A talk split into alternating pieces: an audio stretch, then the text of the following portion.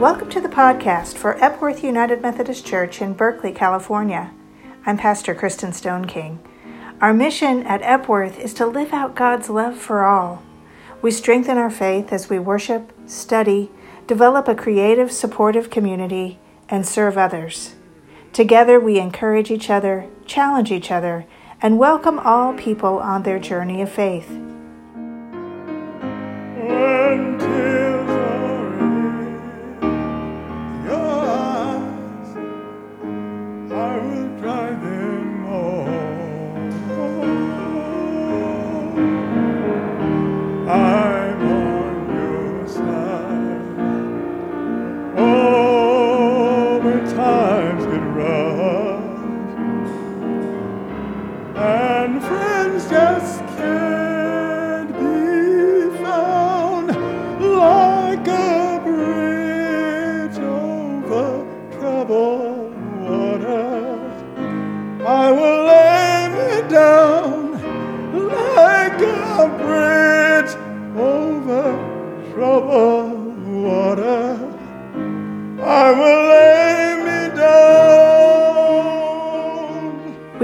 Reconciling congregation, meaning that persons of all sexual orientations and gender identities are welcomed to help transform our church and our world into the full expression of Christ's inclusive love.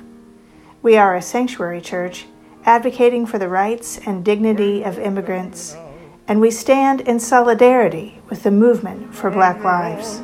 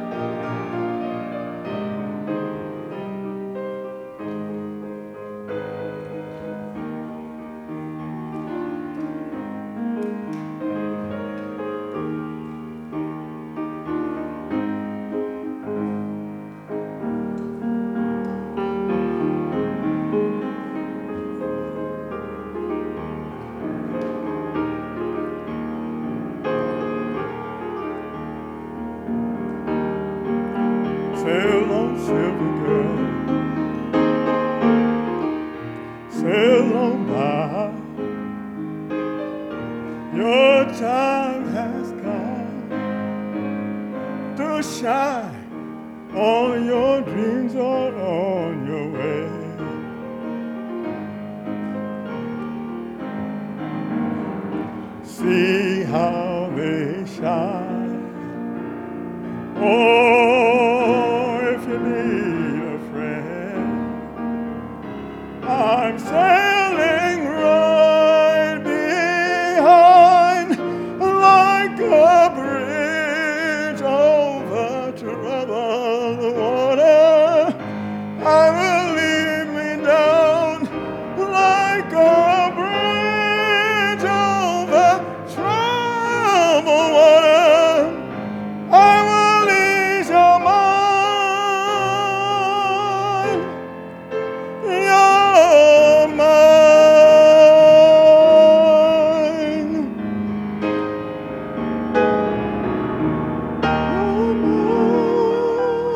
podcast blends a taste of the music that we experience here in worship on Sunday mornings, along with a scripture reading and a message.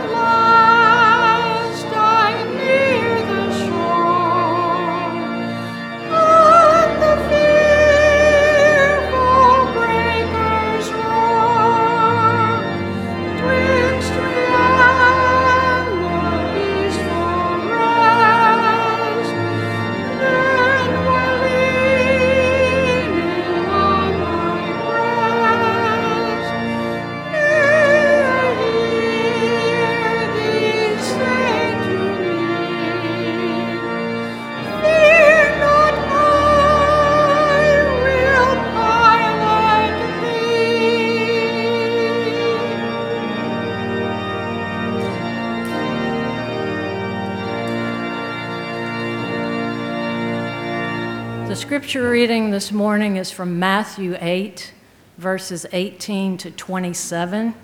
It's on page 8 of your Pew Bible.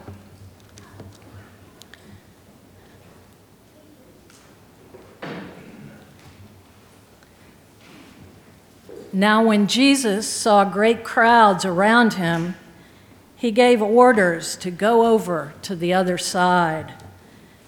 And a scribe came up to him and said to him, Teacher, I will follow you wherever you go. And Jesus said to him, Foxes have holes and birds have nests, but the Son of Man has nowhere to lay his head. Another of the disciples said to him, Lord, let me first go and bury my father. But Jesus said to him, Follow me and leave the dead to bury their own dead. And when he got into the boat, his disciples followed him. And behold, there arose a great storm on the sea, so that the boat was being swamped by the waves. But he was asleep. And they went and woke him, saying, Save us, Lord, we are perishing. And he said to them, Why are you afraid, O men of little faith? Then he rose and rebuked the winds and the sea, and there was a great calm. And the men marveled, saying, What sort of man is this that even winds and sea obey him?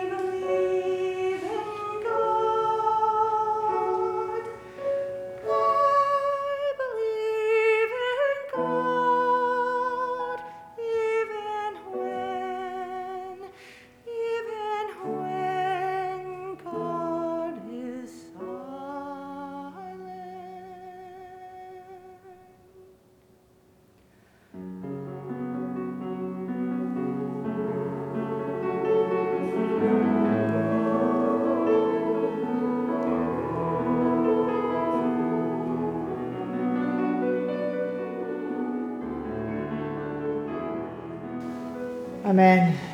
Thank you, choir. Will you pray with me, please, the words of preparation which are printed in your bulletin or on your, in your online bulletin? Let us pray. Gracious and loving God, may the words of my mouth and the meditations of our hearts be acceptable in your sight, O God, our strength and our Redeemer. Amen. Well, I have to tell you, I have always envied those people who can get by on very little sleep. Four hours a night, they say, or five hours. That's all I need, and I'm good to go. Well, that is not me. It's never been me. And my, my mom tells stories of me when I was a child, when my family would realize in the evening that they hadn't seen me for a while. And they'd, they'd call out, they'd start to look for me, and then they'd, they'd find that I'd changed into my pajamas and put myself to bed. I did not get kids like that. but um, it never made sense to me when I was a kid that other kids would delay going to sleep. My cozy bed, sometimes with a book for a few minutes, was right where I wanted to be. And I know I was blessed beyond measure to have had that sense of security. And I pray this for all children. And the truth is, for all of us, sleep is good medicine. The more recent uh, um, advent of sleep science now tells us that sleep, whether we feel we can get by with, without it or not, is essential to our well being. So maybe it's not surprising then on this day when we've just lost an hour of sleep that I chose a scripture about sleep. In the scripture that Alice read for this morning, Jesus has gone onto the lake in a boat with the disciples. And the scripture tells us that suddenly a terrible storm comes up. Waves are crashing, the boat is rocking dangerously, and the disciples are afraid they will perish. And Jesus is asleep. Now, interestingly, there is only one story in all of the Gospels in which Jesus is asleep, and it's this one. There are stories that tell us that he rested, several stories about that, but it's only this story, which appears in the Gospels of, of Luke and Mark and Matthew, which is the one we heard for today, where Jesus is actually sleeping, described as asleep. When a singular action of Jesus shows up only once in the recorded history of his life and ministry, it's important for us to pay attention. And in this story, the description of Jesus as asleep is significant, both as part of the narrative of one of his responses to his interactions with his disciples and the crowds, and as metaphor for the meaning of his mediating presence with us as fully human and fully God. As part of the narrative of his ministry, it makes perfect sense that Jesus would be shown asleep. The scriptures that precede and surround this one talk about the ways in which the crowds press on him, asking for teaching, trying to trick him sometimes into, into saying what they want him to say, asking for healing, and, and even following him into secluded places where he goes to try to retreat and get some rest for himself. He's exhausted.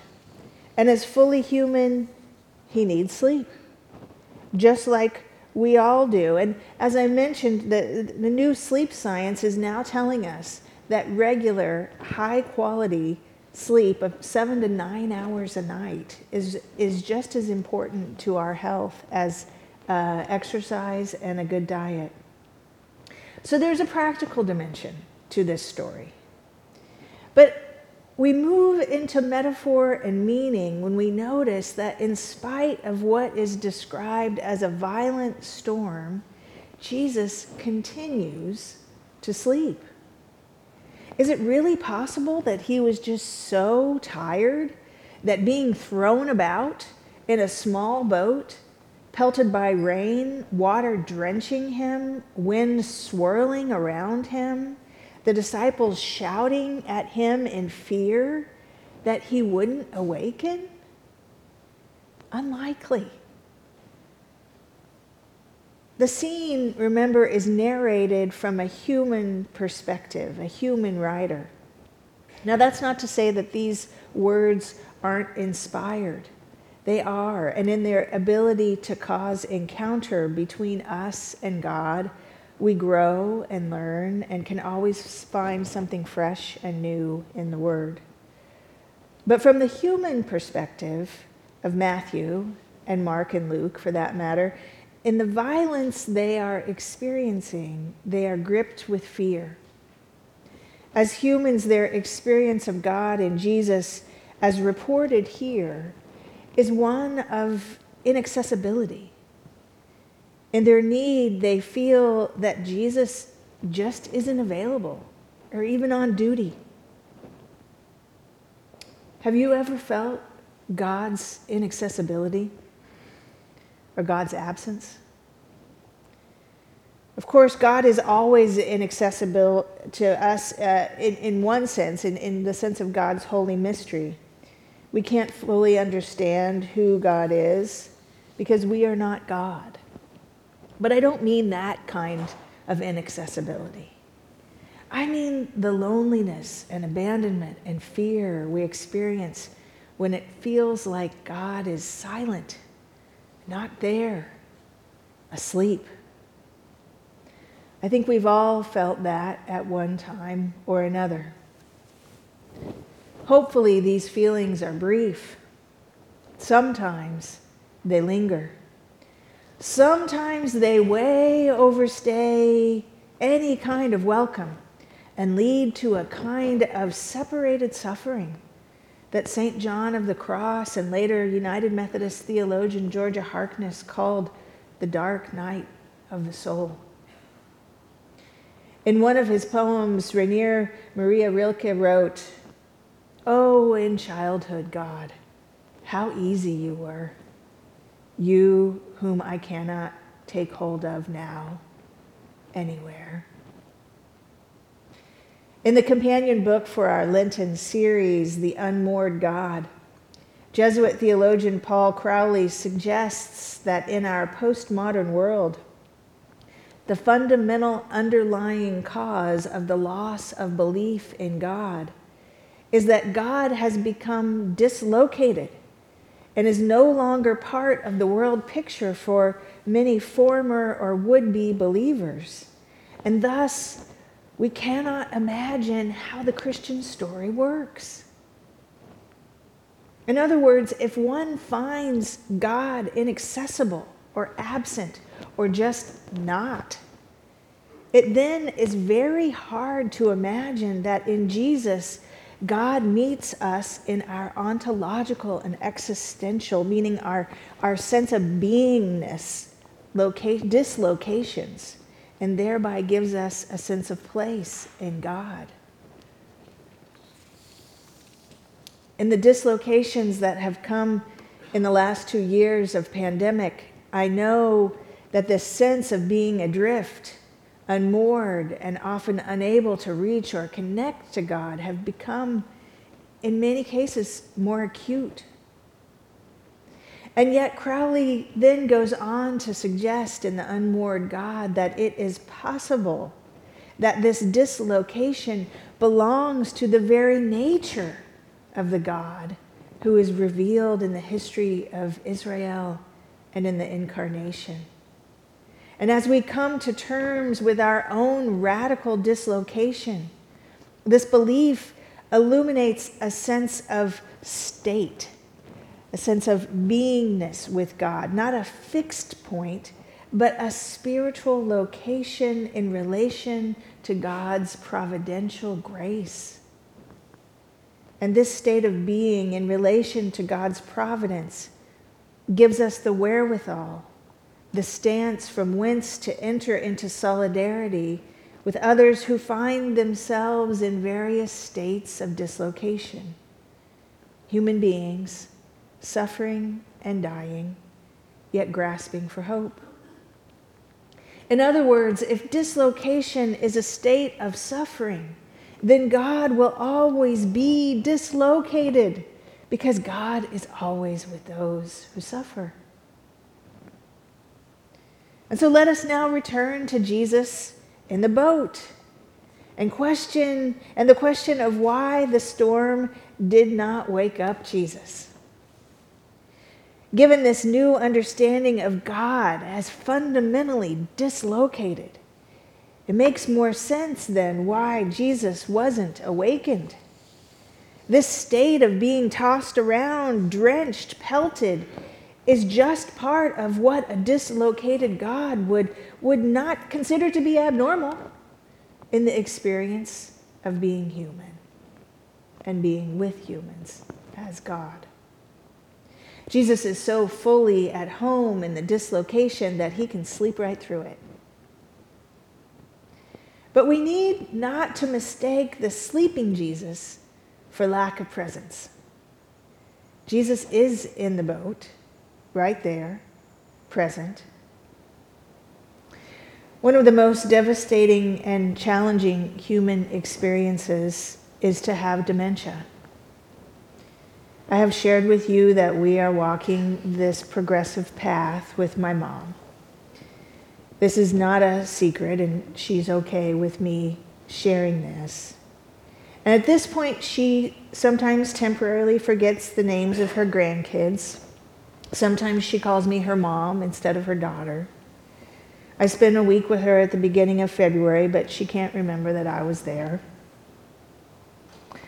I was talking with her while I was in process with this sermon, and the question about and, and these questions about what causes us to become disconnected from God and experience God as asleep were on my mind. And so I asked my mom if she ever forgets about God or forgets God's name. But she said no, she never does. She said she knows God is with her. It isn't, it isn't something that she's trying to find.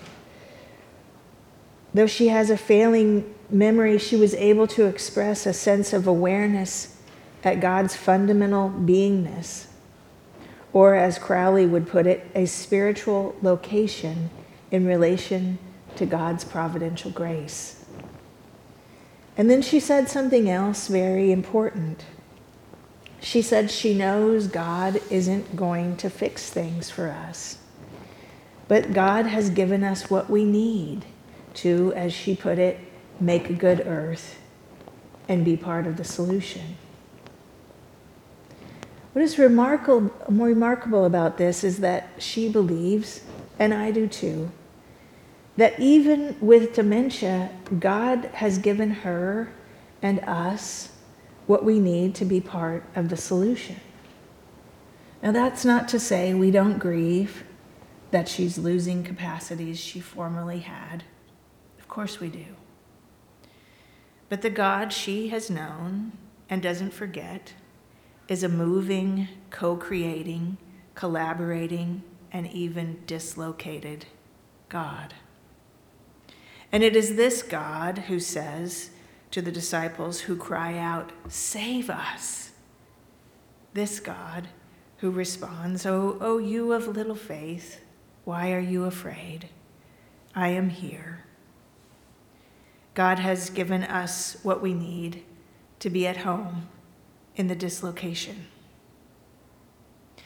In an understanding of uh, God as anchored and static and controlling, that makes no sense. How could someone whose brilliant mind is slipping be a part of the solution, part of our salvation?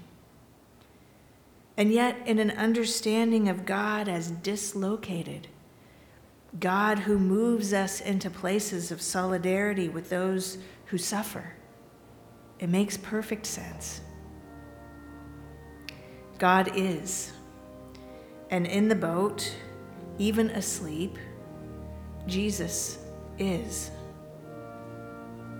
May we, in these times of dislocation, also experience that spiritual location in relation to God's providential grace and know ourselves at home in God and with all who are dislocated.